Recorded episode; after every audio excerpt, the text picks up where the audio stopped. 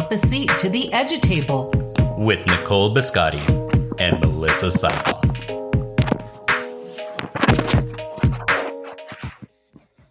Welcome. We're so glad that you've decided to pull up a seat to the Edutable. The conversation is even more rich the more people that participate. Make sure you invite your friends to listen at the Edutable and continue the conversation either on our forum at theedutable.com or on Twitter at the underscore edu underscore table. We hope you're enjoying the podcast as much as we enjoy putting it together. If you do, make sure to leave us a review. It helps the podcast be seen and brings more people to the table. My name is Melissa Sidebotham, and I'm here with my very good friend, Nicole. Hi, I'm Nicole Biscotti. The Edutable is a place for parents and educators to share ideas and perspectives. This has become an even more critical conversation given what, what we're all dealing with right now and the impact that it's having on education and on our children. Today, we'll be discussing rediscovering reading in quarantine. We have a wonderful group of panelists today. To start us off, I would like to introduce Yashmi Mistry. Um, Yashmi, can you tell us a little bit about yourself? Uh, sure. I have um, two boys going to school. One's in fourth grade and another one's in first grade. I'm a dietitian and uh, I don't know, I work part time and part time home with my kiddos. Fantastic. Um, also joining the conversation today, we have Laura Robb. Hi, Laura. Can you tell us a little bit about you? Yes, um, I'm a, a coach uh, and a teacher. I've been teaching more than 45 years. Uh, I usually go back to the classroom, but the vi- virus has prevented that uh, this year. And I've written uh, more than 35 books for teachers on reading and writing. And, and, the most recent book I wrote was with my son called Schools Full of Teachers.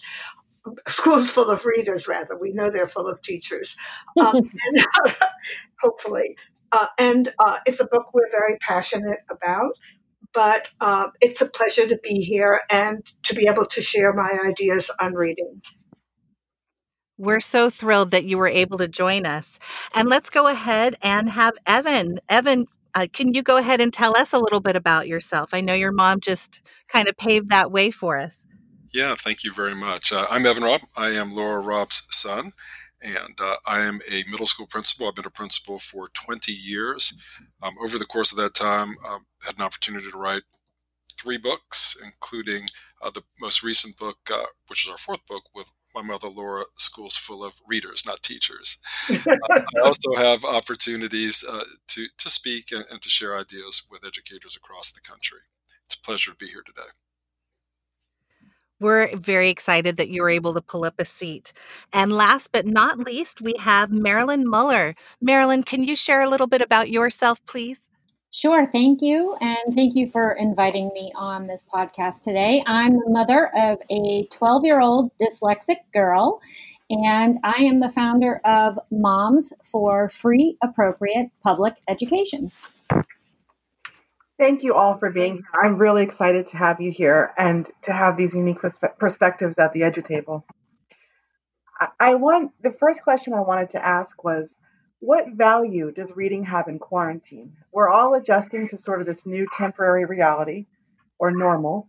And I'd like to discuss the value that reading can have during this time. Um, I, am going to jump in. Uh, it, uh, you know, it's wonderful for children who have books at home or the school has sent home books or they can access books online. But with a book, uh, they won't be alone. They can go any place. It depends on the book they choose. Uh, they can meet different characters and people, uh, and they really develop their imagination. And for the children who struggle with reading, they're uh, at home on a computer. If you go to YouTube, a lot of wonderful picture books. I just watched um, a, re- a, rendition of The Island of the Skog by Steven uh, Kellogg, are available free for children to watch and interact with. And of course, for me, when a parent reads to a child, that's one of the best things because it's an expression of love and the book acts as a bridge connecting the parent and the child. Thank you so much for that perspective, Laura. I think that's really beautiful how you mentioned that when children read, they can be in a different temporary reality and meet different characters. I know when I was a kid, I lived in a home with some some difficult situations going on, and reading was really my my happy place. I, that's where I enjoyed um, spending my time the best, the most. And thank you also for sharing those resources. I know as a mom myself, I'm kind of scrambling right to find enough reading material. Evan, what did you have to add to that? Yeah, I can just give a, a a slightly slightly different perspective from the principal's level, um, I think the first thing I would say is reading is absolutely important during uh, our pandemic, um, as it is important every other time um, in the past and, and, certainly into the future. One of the things that I think it's important for schools to think about as they start contemplating, organizing, launching remote learning is, you know, what are the key things that we want students to work on within their language arts program? I have to be careful with remote learning that English instruction doesn't become task completion, where worksheets or, uh, or, or things that, that are not necessarily going to enhance reading start occupying a lot of time. So my message, you know, throughout this podcast, and certainly the message that I write about and communicate with my mother Laura, is reading is very important, uh, and it has a place, and we have to make sure that we are uh, finding ways to communicate and support reading to happen during quarantine, but also during other times. Absolutely, Evan. Uh, because if children don't read now, they will slide backwards. Uh, we know that reading is like practicing a sport or a musical instrument. Um, and uh, it has all the benefits of, of like instead of a vocabulary worksheet read a book. You'll learn a lot more words that way. Uh, listen to a book. You'll learn that way uh, as well. The one thing i would hope that is possible is for children to have choices. Because if they choose a book that they really want to read then they will be invested in it Absolutely. And I think that was one of my greatest pleasures as a child that was a big reader was to have that that choice. We talk about student choice now, but before that was a thing, I think I was experiencing student choice through reading, um, which does offer that opportunity. Marilyn, what would you like to add to this?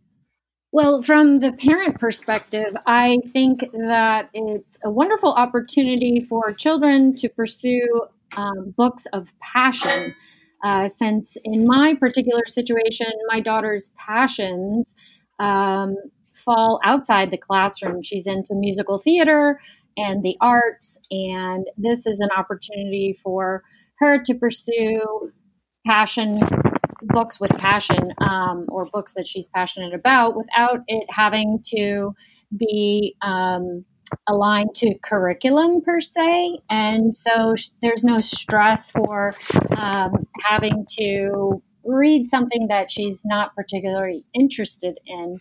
Um, additionally, with her being um, previously a struggling reader, you have access to Bookshare.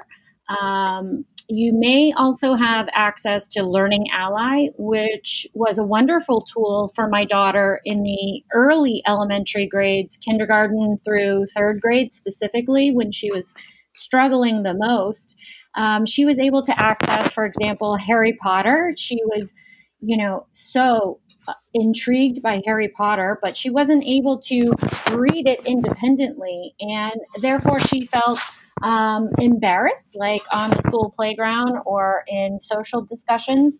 Children were reading Harry Potter and she couldn't read at that level. And this was a way for her to access it independently and uh, specifically through Learning Ally in our instance. And it had a woman who was reading with a British voice and you can set the speed at her pace and it bookmarks it and you, you, can pick it up. And she actually read the first Harry Potter book um, through ear reading and learning ally in two days. so that's awesome. Thank you for sharing that experience. I think that one thing we're you know we're speaking about reading very positively, but one thing we'll touch on later on is what do we do with those kids that are either struggling to read or flat out just don't want to. So thank you for sharing that experience. That's that's really great. Evan, what you had your hand raised. What would you like to? Yeah, say? I just wanted to just point out something that that you know I appreciate Marilyn saying, which is Uh, you know, it's certainly important for kids to be able to experience books that uh, that they have a high degree of interest in. I guess Marilyn used the word passion. I would agree with that. Uh, kids and, and we as adults are much more likely to engage in reading something that's of interest to us. Where where at times schools go wrong is a presumption or a communication that a designated novel for a particular grade level is the only way to uh, teach kids the particular skills and standards that they want to work on. Well, that is not true. Uh, you know, kids can be in a variety of different books, you know, most certainly including books that they have a high degree of interest in, while they are still collectively focusing on specific skills and strategies uh, that can help them grow as readers. Because if everyone's reading the same book and uh, they all the kids read at different reading levels, does not make a lot of sense. Right, Evan. A lot of kids won't be reading that way. Um, if if if they don't have choices, and you can have choices uh, even while you're at home. You know, and if you're using an online forum of books, you have tons of choices. Thank you guys for saying that because I, would like to make a confession right here at the Edutable podcast. I'm a voracious reader, always have been, and I'm actually a writer. And I have in school never completed any of the books that were assigned. The minute something was assigned, I would just kind of read what I had to because it it sort of either didn't interest me or took away that the joy of being able to to dive into a book that I love. Right. And you know something with a creative teacher, Marilyn, a child can follow uh, his or her passion. If you're reading realistic fiction, you can read a book about a, a child who is interested in the arts or performing. Uh, you can find a biography of a great performer in any field. So uh, it, it's really just a matter of, I think, communicating with the child, finding out what the child's interested in, and then helping that child um, match the interests with reading that that child wants to do. Because it, you know, the one book, as Evan said, that somebody chooses is not the book that's going to help everybody, but choice and passion and interest will help children get into reading and concentrate and want to read more. Um, I would just like to say that we are in that uh, type of environment now um, at Lawrence Private Specialty School. Unfortunately, we did not experience that same flexibility um, in our home district here in Massachusetts. So you know that's just the experience that we were up against i think sometimes required reading. Um, you know maybe perhaps teachers can have tunnel vision. I don't know how to explain it. Again i'm just a parent. But um, you know we have experienced that flexibility uh, at lauren's school. She's been there since fourth grade. And they are super supportive of um, you know, making sure that the children are engaged in grade level content that um, appeals to them. So that's been a wonderful experience. And I, I totally agree. It makes the biggest difference in Lauren's attitude towards, um, you know, her required reading time each night. Um, and it's been a huge benefit here while in quarantine as well. Right. But perfect. You know, perfect there's a fine line. Go ahead. Yeah, as children get older, I mean, I'm a big believer in choice, always have been. But I know that uh, if you're following your passion, let's say, and you're doing some research, you might have to read some things that you're not really crazy about. But I think once a child develops enough uh, expertise as a reader, um, they can begin to understand by the middle grades and middle school that sometimes there's a need to do some reading that might not be your top choice personally, but it will take you where you need to go to understand something better. Absolutely, I agree with that. She is in sixth grade now, and we are we are at at that place, and um, I totally agree with you yeah, it, it's a fine balance, and kids accept it. They really do. Um, but I think what Evan said is really important that we have to differentiate, um, and we can do that at home as well because you can communicate with the teacher if a book comes in, and the, your child uh, isn't interested in it at all. And when the child says that, I usually wonder if maybe the book is too much of a challenge or, you know, the language, they're not ready for the literary language in that particular book. Then we have to be flexible enough to make an adjustment. those are all very true points and you know you you both bring up points about not just reading for the love of reading, but also reading to accomplish a goal, whether you're researching a project or using it as a tool to get you where you need to go.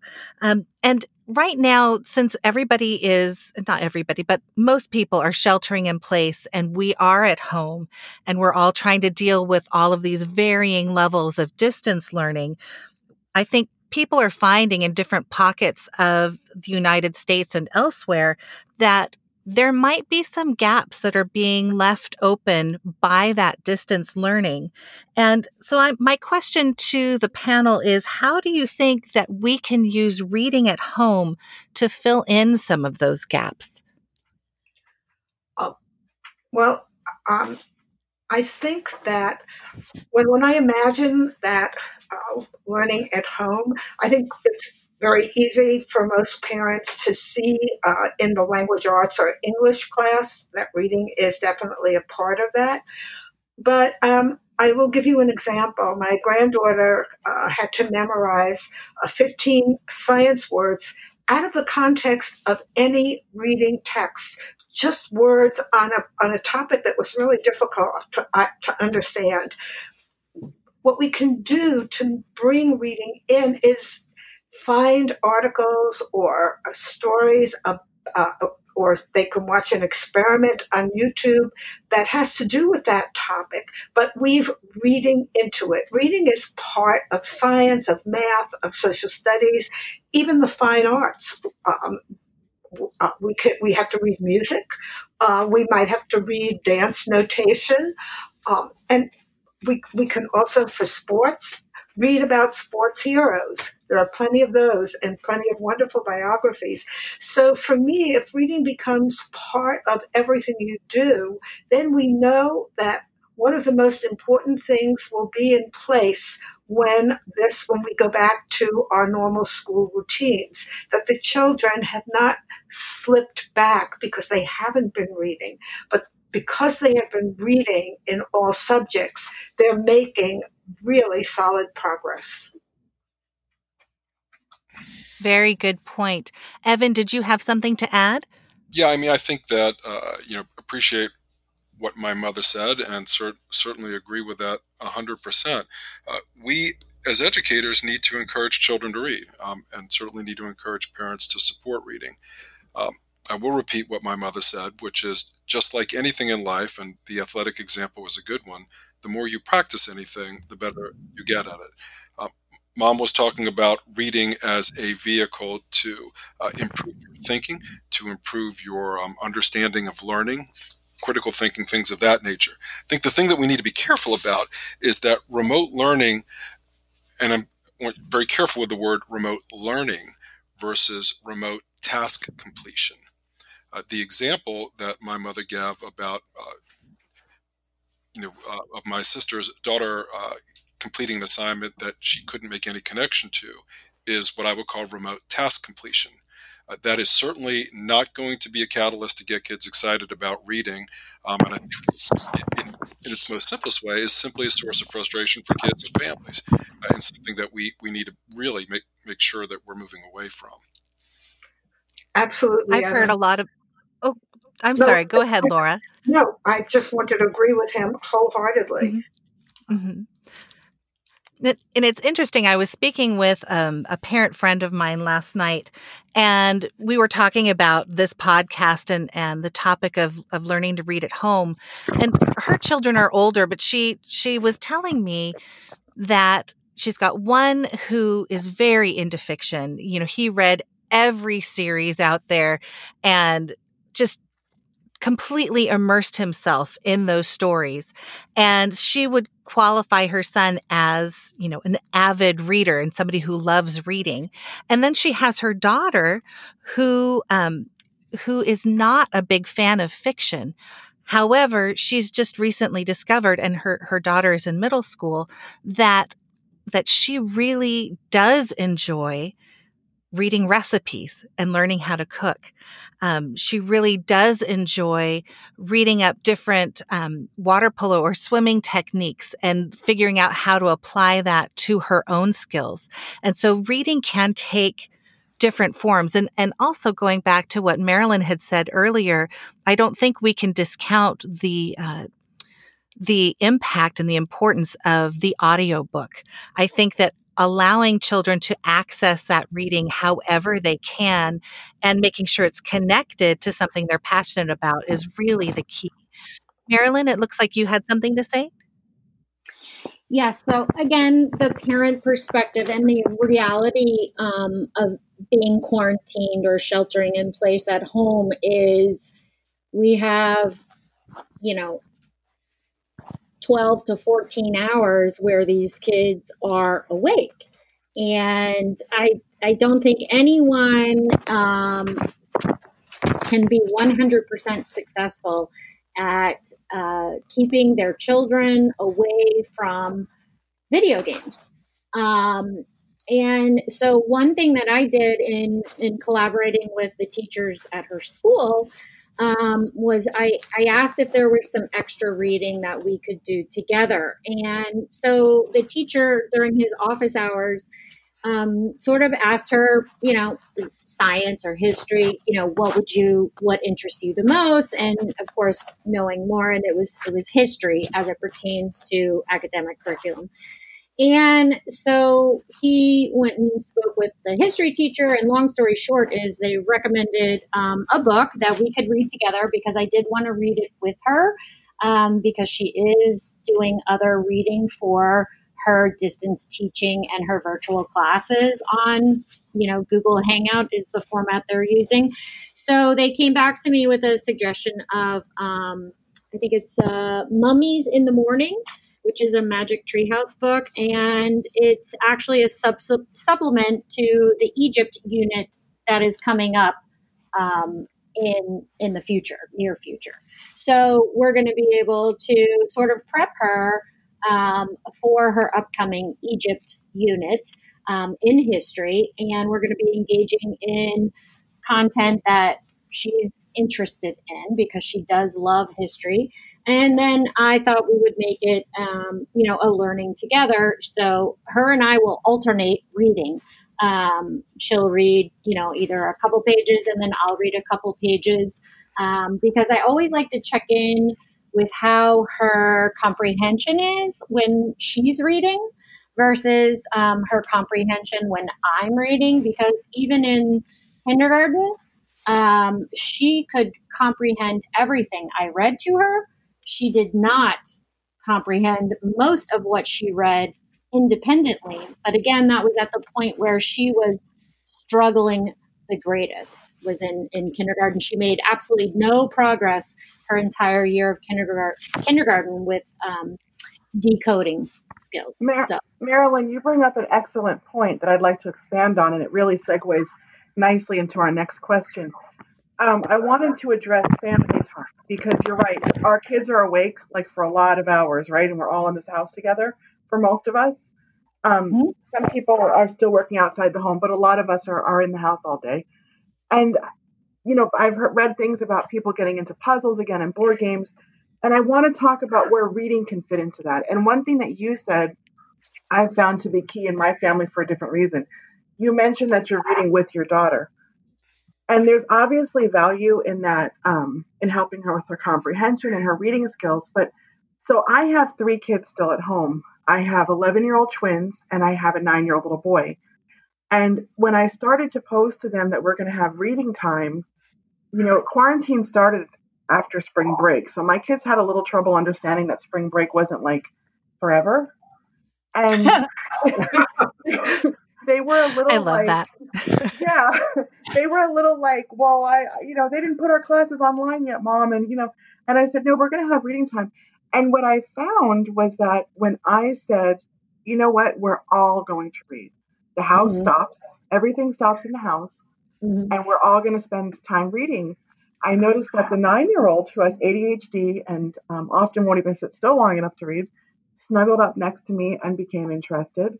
Mm. Um, so I, I, noticed that that has become a part of it, just that togetherness that kids um, seem to crave, even when they're home with us for 14 hours a week. Mm-hmm. So I mm-hmm. wanted to see um, what the rest of you thought of that. If you, what what strategies have you found that are helping um, families bond, or what suggestions do you have? And also, the other issue that I'm having as a parent is keeping up with resources for books. So we've been downloading a lot of books, but um, I'd like to know if any of you have resources that are free. I know Laura touched on a few, um, but maybe just to expand on those options for people and ideas. Um, well, to go back to the first part of your question, families uh, reading together, um, I I think that that's something that should happen all the time. Um, I think that uh, kids, when when they see uh, adults involved in reading, uh, they know that that reading is something that's important and and valued.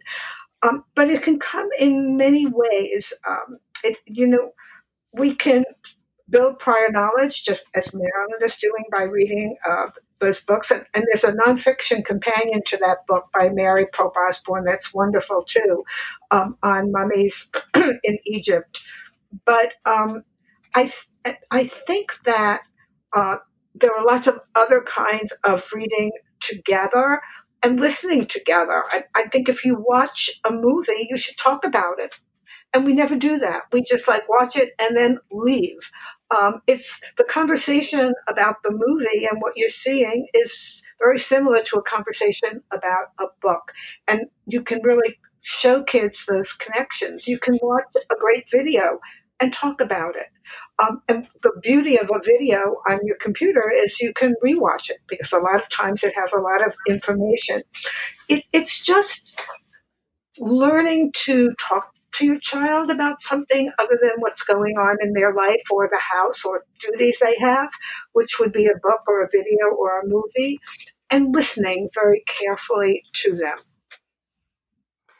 Yes, thank you very much for that point. And I really like how you mentioned that movies are, are kind of okay because for a lot of us, it's easier to get our kids maybe to watch a movie than always to read a book because that that can kind of depend on their mood if they're willing to to read at the moment. But um, movies are a great thing right now for families and a great opportunity for learning about different places and different times and things like that.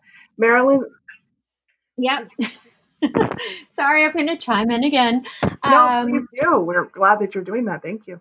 Yeah, so growing up, one of my closest friends, it was a Sunday tradition in her house. They had 11 children, and they would all sit around the breakfast table before church and they would read articles from um, it was the New York Times at that at that point, um, and that has always resonated with me. Like whenever I you know would have, have sleepovers on Saturday because we happened to go to the same church, and I enjoyed that uh, um, family tradition. So it, it's always stuck with me. And then um, as far as applying it to my um, home, um, so we'll we will read um, especially education articles um, in our home and the way that's translated into what's going on now is um, not so many papers flow into the homes anymore because so much is online.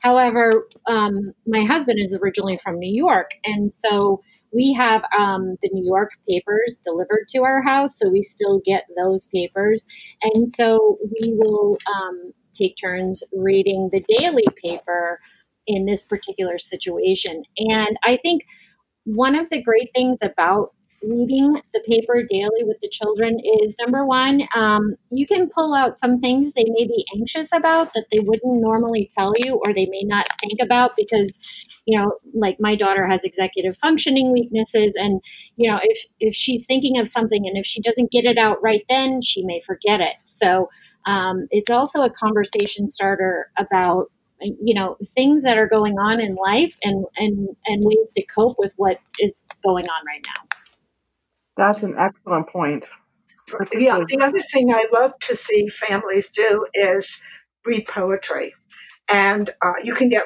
wonderful poems uh, online and give children choice, and children can practice and perform for dessert at, um, at the dinner table. Uh, short poems, um, or they can just read them with you together. But the language of poetry is very different from the language of, of a novel or an, a biography or informational text. Mm-hmm. Um, and, I, and I think they need to tune their ears um, and, and their imaginations to all kinds of literature. And I like poetry because it's short and it, it can be funny, uh, and and it's a very low uh, low pressure kind of thing. Uh, basically, you know, you poetry should be read out loud, and uh, you know. No big analyzing, just ask the child, you know, so how did that make you feel? And if the child doesn't say anything, you share your feelings so the child understands. I, I think I worry that um, that parents, you know, feel now that they're compelled to to be teacher and and they have to help the kids do the work that comes from school.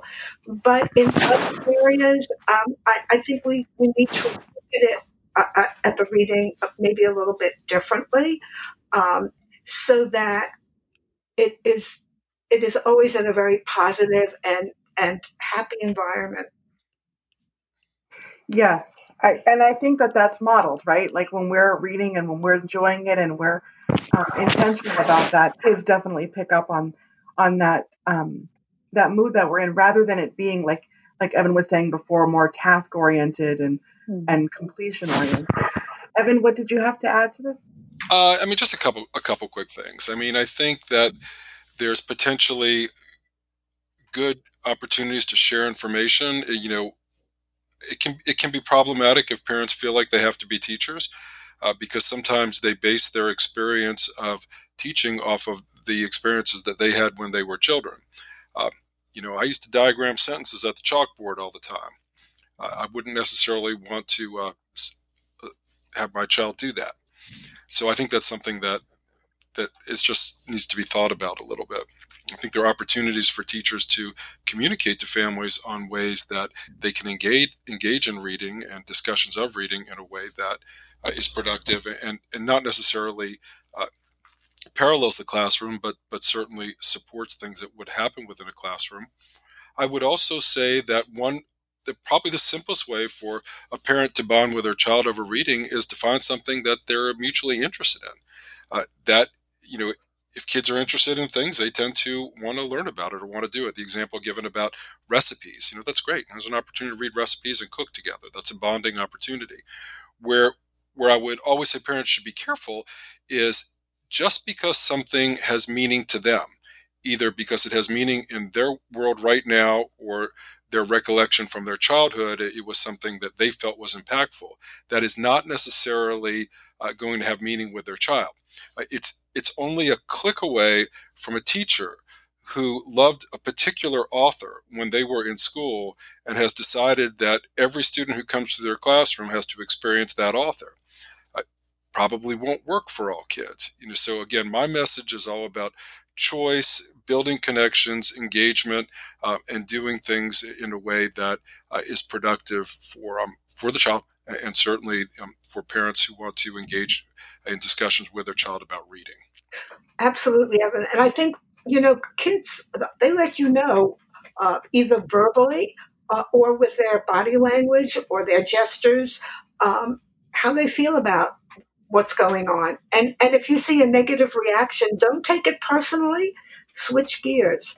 Um, we have to remember, as Evan said, that things that motivate us might not necessarily motivate children. Um, and, and I also think it's good to kind of try to have a, a, a, schedule where maybe independent reading happens at such and such a time. So it's not a nagging thing, and everybody knows that that's when you're going to choose a book and read. Um, and get into the habit of doing it. But kids need time to play, uh, and play is a form of learning. Uh, so they need to go out and and breathe that fresh air. They need to run around. Uh, they have a lot of energy. So we have to find a balance uh, for them when they're working at home. That's so true. And I just want to kind of circle back to something that that Evan had said. I I just remember probably one or two years ago, I was trying to share a Princess Bride or The Princess Bride with my older daughters because it was one of my most favorite stories and also one of my most favorite movies. And I'm like, okay, you guys, you're old enough. Let's sit down. I want to watch this together. And we probably got about 15 minutes in, and they both looked over at me and were like, Mom, are you serious? I can't, I can't even. And I thought, oh, it broke my heart. You know, so so Laura, when you say don't take it, don't take it personally, I think that's a really strong message because really it, it kind of did break my heart a little bit that they did not find as much joy in that what I thought was a wonderful story. Um, and I you, we can't push that on people. And you know, one other question that that pops up for me, and I I know we lost Yashmi. Um, I'm hoping she'll be able to to hop back on here pretty soon. But a question that that she had had was, you know, for parents that are are are struggling to get their children excited about reading, uh, you oftentimes will hear about a gateway book or or some book that kind of hooks that child into reading and they go oh i like this book. Maybe i want to read more stuff that are that's similar to this. How can we help parents find that gateway book? How can we do that? Well i first i think the, the parent has to know what the what the child's interests are and uh, mm-hmm. and a lot of parents do a lot of parents don't and and um, so that you need to have some conversation about that. Uh, you can, uh, of course, now you're limited, but you, you can ask the, the, teacher now or the school librarian if that person is available. Uh, but I would also suggest going to the public library. And you can also Google um, books that are related to this topic for a specific age group. You know, Scholastic has a wonderful website where you can go on scholastic.com and, you know, plug in uh, the interests of your child and the reading uh, readability level that is comfortable for your child, and you'll get a whole bunch of books. Um, and then look, you know, you can look at them with your child and then order one, or if they're available online, But I very true. Bottom, yeah, the bottom line for me is that uh, the, the choice and and and I think you know as you picked up with your own uh, Melissa with your own children, Evan's point that um, you know what excites us does not necessarily excite our children, and as teachers we know that we're much older than the children, and so we're in a different you know world really. Um, and uh, it, it's important to listen very carefully to what they say. Very true. Evan, did you have something to add? No, not really something to add, but I can give you an example because um, mm-hmm. a little story that that you know mom had helped me. So, uh, without going into a long sort of diatribe about this, I was ra- a rather reluctant reader when I was growing up. But when I was in middle school, I became a really big fan of James Bond movies, and so you know, love watching those Sean Connery movies. And I think then Roger Moore was the was the James Bond uh, at that given time, and I just love the movies. But I didn't realize that they were um, written by Ian Fleming, and you know, Mom had helped guide me at that point to reading the movies through Ian Fleming's words in his books, and suddenly changed my whole dynamic about reading. I became really, really interested in in reading because you know I connected to these books, connected to the character, and you know that was just a, made a significant impact for me. So I always encourage families to you know pay attention to things that your your children are interested in, even if it's a movie or something that you know you may not immediately think relates to to a book. There might be opportunities to uh, create a different kind of connection and, and in turn a love of reading.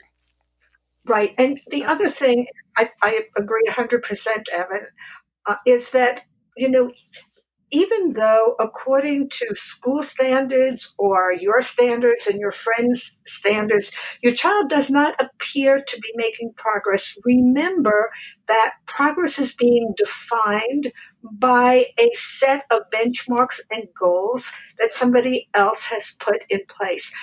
And I'll share a story with you too because my granddaughter is dyslexic, and my daughter was like in a panic. You know, she she didn't have X number of words when she was three, um, and now it's very difficult to get her to, at thirteen to stop talking.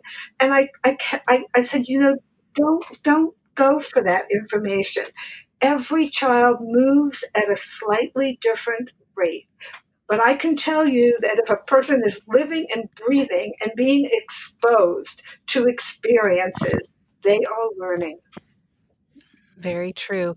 Now, Evan, I have to ask you the time old question what was better, the book or the movie? Sean Connery movies were better than the book, but after that, I would pl- say the book. was, there you go. and Marilyn, I, of Doctor No, and then Goldfinger. I think right after that. Marilyn, you had something to add. Yeah, uh, again, um, from the parent perspective and from personal experience, um, number one, your your child, um, it is necessity to it's it's a requirement to have the skills um, to be able to read, to decode words, um, to read a book. Um, and uh, to piggyback some of what Laura just mentioned, um, my child is um, a tenacious, gregarious, high verbal, um, presents like the most outgoing child you could ever meet. She loves the stage. She loves to perform, um, but she could not read. And um, there is a point at which the lack of those skills began to affect her passions or her love for uh, performing because she was not able to read um, her scripts. So um, at that point, um, that's when you you must um, acknowledge that this is um, a detriment to the person, um, and so once she acquired the skills necessary not only to read her scripts for her performances, but um, she also has a talent manager and she goes in on cold auditions. you have to be able to read um, whatever it is, the um, you know the director or whoever is is hosting the audition, you have to be able to read what they hand you. If you can't read, um, then they're definitely not going to hire you. So, um, you know, I, I, I do believe that you have to have the skills. There has to be an interest in the content. Um, and of course, all of this is age appropriate, right? Um, so and and then access you know for some kids who may be struggling and the struggle is real. Um, you know access to audiobooks can be um, life changing not only for the child um, but all, you know even at school or the whole way they approach um, their feelings towards reading. Again I, you know i refer back to my my child's experience you know, she was in first or second grade, I forget at this point, but the Harry Potter thing, you know, she, it hurt her um, uh, emotionally and socially that she couldn't have a conversation about Harry Potter on the playground. And as a mom, I was like, well, there's a way to fix that. Um, and that's what Learning Ally did for her. It it gave her that access to that book that was so important to her. Which, of course, as you know, once it was read to her and she talked about it on the playground, you never heard that ever again. You know, we, we conquered we conquered that that mountain. But um, it can be a very sensitive subject um, for children who struggle to read, and many children, um, I think more than we know, struggle to read because so too many children are under identified um, with reading struggles, in my opinion. So. Well, yeah, Marilyn, that's all over the country. Those are the children that I've been working with for the last 10 years intensively. But, um, and, and I hear you, and I know that the children suffer. Uh, and they talk about it, but I have worked with children who did not really start reading until third and fourth grade. Um, and it was a lot of hard work with parents and with the child to get keep that child positive. Um, and and that's like an extreme. Um, but uh, but everyone can learn how to read. Um, Absolutely. I really believe in that. Absolutely. I totally agree with that. Every child has. Evan, did you have something to, to add to that? Uh, no, I, what I w- what, yeah, what I was going to add, and it had to go back to what my mother had said uh, about uh, sometimes um, how students are evaluated or instructed on their reading can impact their sense of reading. So you know, there, there are clearly some kids that need help with the uh, the skills, the technical aspects of learning how to read. Uh, but sometimes in schools, there are kids who read fine, but the instructional experiences that they have make them into non-readers. You know, so uh, I'll just give a very simple example. Let's say that there's a particular language arts class where the grade is defined by a certain amount of reading log entries uh, that need to be signed by a parent, need to be a certain length, or uh, the language arts grade is about reading a certain number of books, and that's either uh, you know an A, B, C, D, or F, depending on the number. So there are things that can be set up within the instruction within a classroom that can make reading an incredibly unpleasant unpleasant experience for kids, Mhm. even if they read fine. Yep. And that's just another thing, you know, uh, you know that we as educators really need to think about. Yes. And then you you also have introverts. I mean, Absolutely. who are who are the best readers and writers probably on earth and they will shut down in in a classroom setting so y- you know it's a it's a difficult task that our teachers have um, in many classrooms um, being able to identify every aspect Absolutely. And I, I think that one of the the things that we can be learning about our kids as we're reading more with them is to learn to identify these issues and kind of flush out why my kid doesn't like to read. Is it is it a disconnect? Is it not that they're not interested in the in a topic? Is it that they're having difficulty? And of course, as parents and even as educators, sometimes we need support to really figure those things out. But we can make those observations and begin to see um, where we can get support for, for our kids to become better readers. I want to thank all of you for being here today. This has been an incredible conversation. I really hope that it support it supports parents in um, in assisting their kids to rediscover the love of reading during this quarantine period and going forward. And I want to thank you all for pulling up a seat and being part of our show. Please reach out to us on Twitter or Instagram at the EduTable. We would love to hear from you. Also, remember to check out the articles and videos on our website at theedutable.com and to subscribe so that we can deliver all of this original content right to your inbox. Thank you again for listening. And remember that children always benefit when parents and educators work together. Thank you so much, Nicole. You can you can find this podcast wherever you get your podcasts. We've also put them up on our YouTube channel for those of you that prefer that medium. Make sure that wherever you get your content, um, make sure you subscribe and leave us a review, and we will catch up again soon.